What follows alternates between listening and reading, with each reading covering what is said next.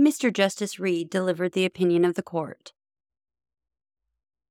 The appellant, Adamson, a citizen of the United States, was convicted without recommendation for mercy by a jury in a superior court of the state of California of murder in the first degree.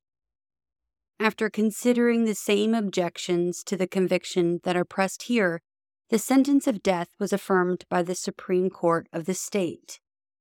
Review of that judgment by this court was sought and allowed. The provisions of California law, which were challenged in the state proceedings as invalid under the 14th Amendment to the federal Constitution, are those of the state constitution and penal code in the margin.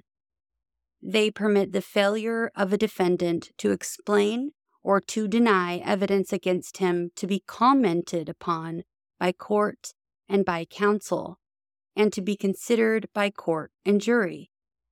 The defendant did not testify, as the trial court gave its instructions and the district attorney argued the case in accordance with the constitutional and statutory provisions just referred to, we have for decision the question of their constitutionality in these circumstances under the limitations of Section 1 of the 14th Amendment. The appellant was charged in the information with former convictions for burglary, larceny, and robbery, and pursuant to Section 1025, California Penal Code, answered that he had suffered the previous convictions. This answer barred allusion to these charges of convictions on the trial. Under California's interpretation of Section 1025 of the Penal Code and Section 2051 of the Code of Civil Procedure, however, if the defendant, after answering affirmatively charges alleging prior convictions, takes the witness stand to deny or explain away other evidence that has been introduced, the commission of these crimes could have been revealed to the jury on cross examination to impeach his testimony. This forces an accused who is a repeated offender to choose between the risk of having his prior offenses disclosed to the jury or of having it draw harmful inferences from uncontradicted evidence that can only be denied or explained by the defendant. In the first place, appellant urges that the provision of the Fifth Amendment that no person shall be compelled in any criminal case to be a witness against himself is a fundamental national privilege or immunity protected against state abridgment by the 14th Amendment or a privilege or immunity secured through the 14th Amendment against deprivation by state action because it is a personal right enumerated in the Federal Bill of Rights. We shall assume, but without any intention thereby of ruling upon the issue, that permission by law to the court, counsel, and jury to comment upon and consider the failure of defendant to explain or to deny by his testimony any evidence or facts in the case against him would infringe defendant's privilege against self incrimination under the Fifth Amendment if this were a trial in a court of the United States under a similar law. Such an assumption does not determine appellant's rights under the 14th Amendment. It is settled law that the clause of the Fifth Amendment protecting a person against being compelled to be a witness against himself is not made effective by the 14th Amendment as a protection against state action on the ground that freedom from testimonial compulsion is a right of national citizenship or because it is a personal privilege or immunity secured by the federal Constitution as one of the rights of man that are listed in the Bill of Rights. The reasoning that leads to those conclusions starts with the unquestioned premise that the Bill of Rights, when adopted, was for the protection of the individual against the federal government, and its provisions were inapplicable to similar actions done by the states. With the adoption of the 14th Amendment, it was suggested that the dual citizenship recognized by its first sentence secured for citizens federal protection for their elemental privileges and immunities of state citizenship. The slaughterhouse cases decided, contrary to the suggestion, that these rights, as privileges and immunities of state citizenship, remained under the sole protection of the state government. This court, without the expression of a contrary view upon that phase of the issues before the court, has approved this determination. The power to free defendants in state trials from self incrimination was specifically determined to be beyond the scope of the Privileges and Immunities Clause of the 14th Amendment in Twining v. New Jersey. The privilege against self incrimination may be withdrawn and the accused put upon the stand as a witness for the state. The Twining case likewise disposed of the contention that freedom from testimonial compulsion, being specifically granted by the Bill of Rights, is a federal privilege or immunity that is protected by the 14th Amendment against state invasion. This court held that the inclusion in the Bill of Rights of this protection against the power of the national government did not make the privilege a federal privilege or immunity secured to citizens by the Constitution against state action. After declaring that state and national citizenship coexist in the same person, the 14th Amendment forbids a state from abridging the privileges and immunities of citizens of the United States. As a matter of words, this leaves a state free to abridge within the limits of the Due Process Clause, the privileges and immunities flowing from state citizenship. This reading of the federal Constitution has heretofore found favor with the majority of this court as a natural and logical interpretation. It accords with the constitutional doctrine of federalism by leaving to the states the responsibility of dealing with the privileges and immunities of their citizens except those inherent in national citizenship. It is the construction placed upon the amendment by justices whose own experience had given them contemporaneous knowledge of the purposes that led to the adoption of the 14th Amendment. This construction has become embedded in our federal system as a functioning element in preserving the balance between national and state power. We reaffirm the conclusion of the Twining and Palko cases that protection against self incrimination is not a privilege or immunity of national citizenship. Appellant secondly contends that if the privilege against self incrimination is not a right protected by the Privileges and Immunities Clause of the 14th Amendment, against state action. This privilege, to its full scope under the Fifth Amendment, inheres in the right to a fair trial. A right to a fair trial is a right admittedly protected by the Due Process Clause of the 14th Amendment. Therefore, appellant argues, the Due Process Clause of the 14th Amendment protects his privilege against self incrimination. The Due Process Clause of the 14th Amendment, however, does not draw all the rights of the Federal Bill of Rights under its protection. That contention was made and rejected in Palko v. Connecticut. It was rejected with citation of the cases excluding several of the rights protected by the Bill of Rights against infringement by the national government. Nothing has been called to our attention that either the framers of the 14th Amendment or the states that adopted it intended its due process clause to draw within its scope the earlier amendments to the Constitution. Palko held that such provisions of the Bill of Rights as were implicit in the concept of ordered liberty, became secure from state interference by the clause. But it held nothing more. Specifically, the Due Process Clause does not protect, by virtue of its mere existence, the accused's freedom from giving testimony by compulsion in state trials that is secured to him against federal interference by the Fifth Amendment.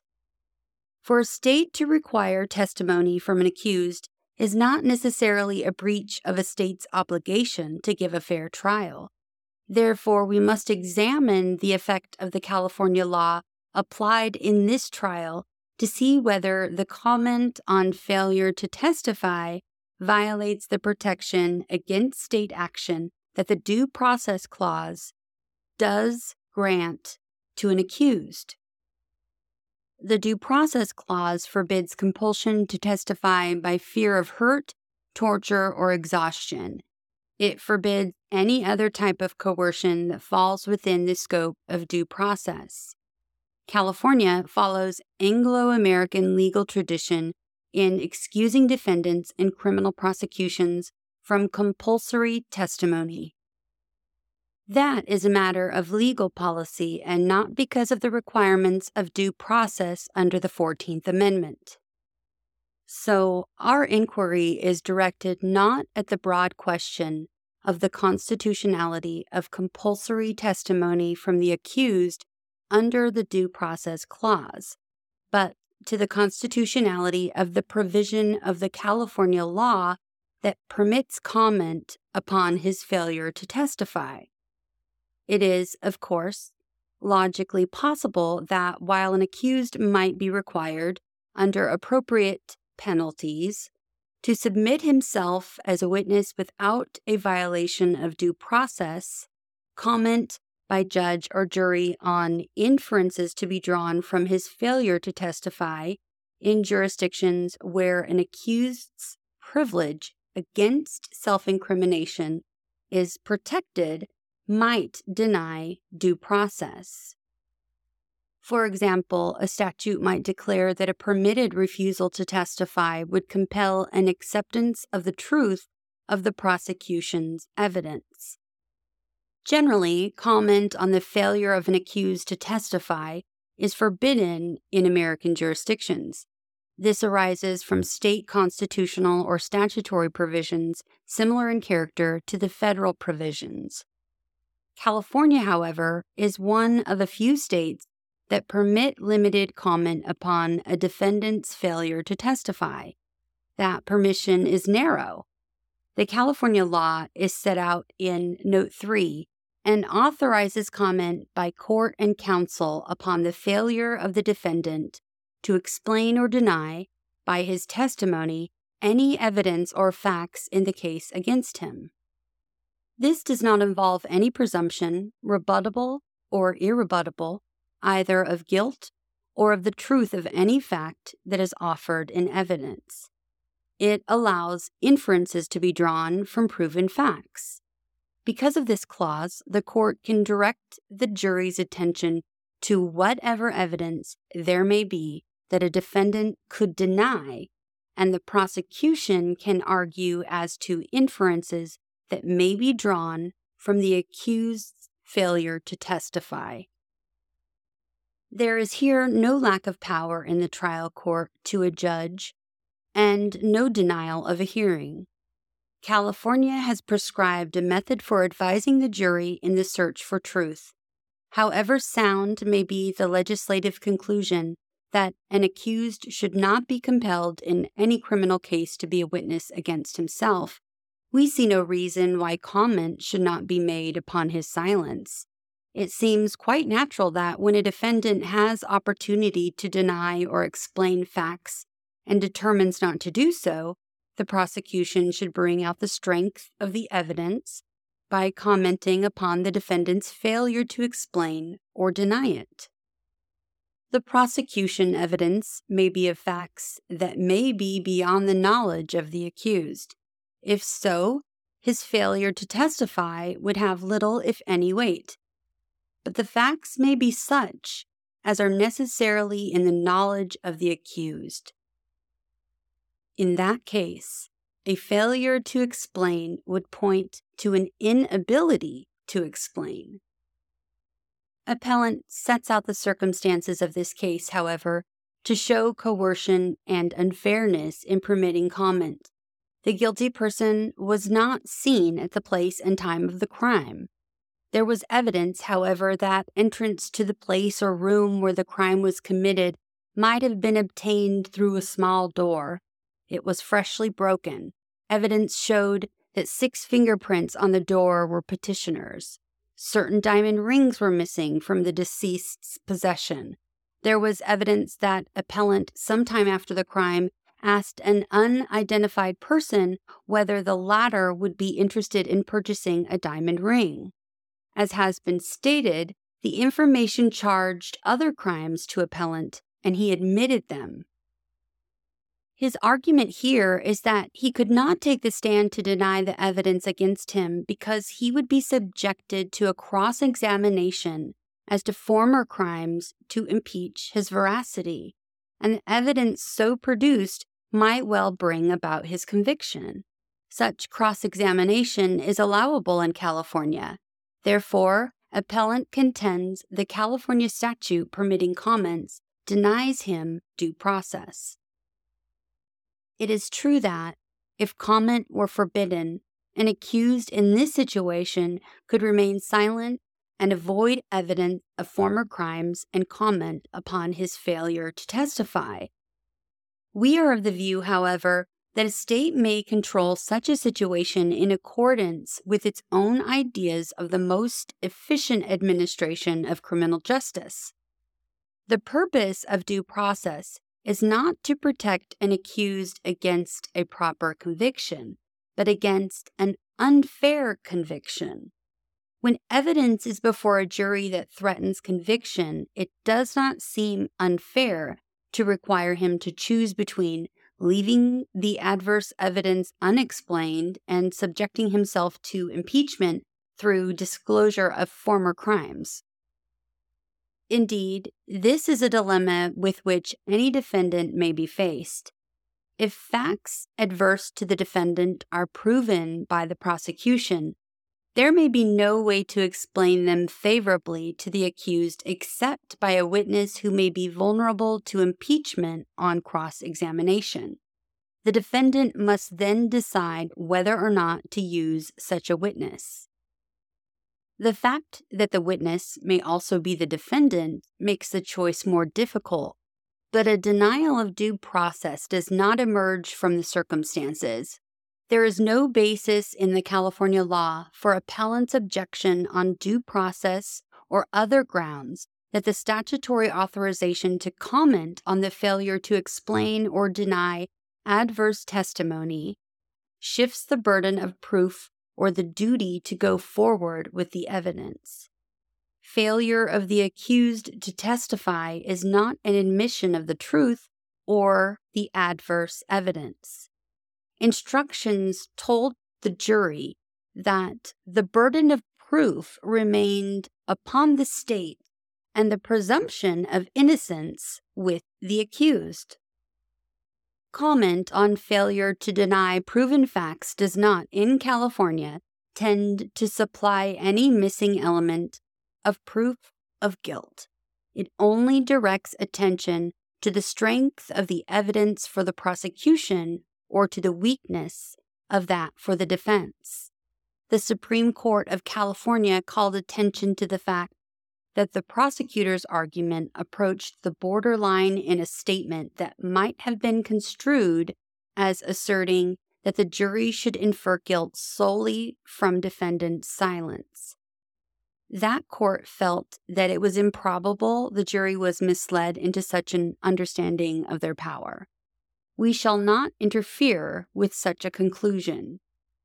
Finally, appellant contends that due process of law was denied him by the introduction as evidence of tops of women's stockings that were found in his room. The claim is made that such evidence inflamed the jury. The lower part of a woman's stocking was found under the victim's body. the top was not found. The corpse was bare legged. The tops from defendant's room did not match the lower part found under the dead body. The California court held that the tops were admissible as evidence because this interest in women's stocking tops is a circumstance that tends to identify defendant as the perpetrator of the crime. We do not think the introduction of this evidence violated any federal constitutional right. We find no other error that gives ground for our intervention in California's administration of criminal justice.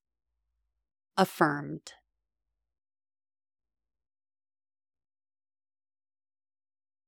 We've come to the end of the opinion. Until next episode, thanks for listening to what SCOTUS wrote us.